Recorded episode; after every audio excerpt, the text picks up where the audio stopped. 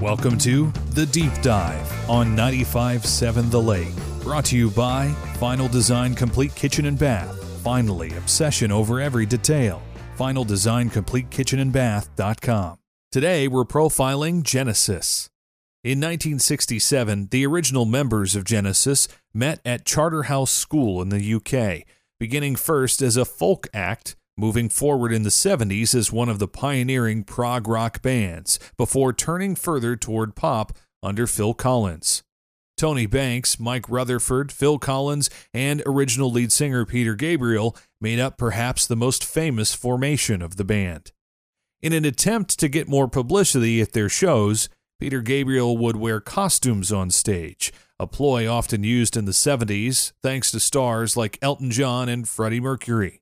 Well, it worked, of course. Local newspapers began writing about the band, and people began showing up just to see the stage show.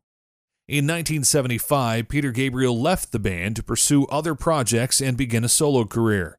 The band became frustrated when they couldn't find a suitable replacement, until they looked inside their own membership to find that drummer Phil Collins was quite the singer.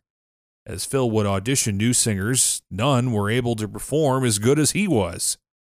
In 1982, Peter Gabriel launched the WOMAD Festival, which brought together musicians from all over the world.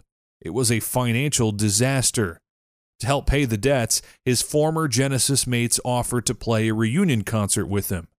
Since Peter hadn't sang any Genesis songs in years, he was forced to tape the lyric sheets to the floor during the performance. Their 1986 album Invisible Touch made Genesis the first band to release an album with five U.S. top five singles Invisible Touch, Land of Confusion, Tonight, Tonight, Tonight, In Too Deep, and Throwing It All Away.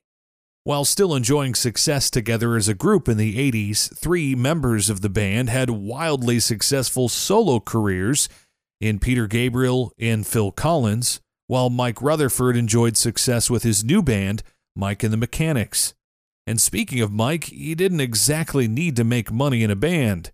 He was actually a wildly successful and talented polo player for 25 years. He's, of course, now retired, having broken his leg and his nose at one time and having his teeth knocked out. In the 90s, Genesis disbanded so the members could focus on their solo efforts fully, though they did reunite for a tour in 2007 and in 2010, the band enjoyed induction into the Rock and Roll Hall of Fame. And that is your deep dive for today.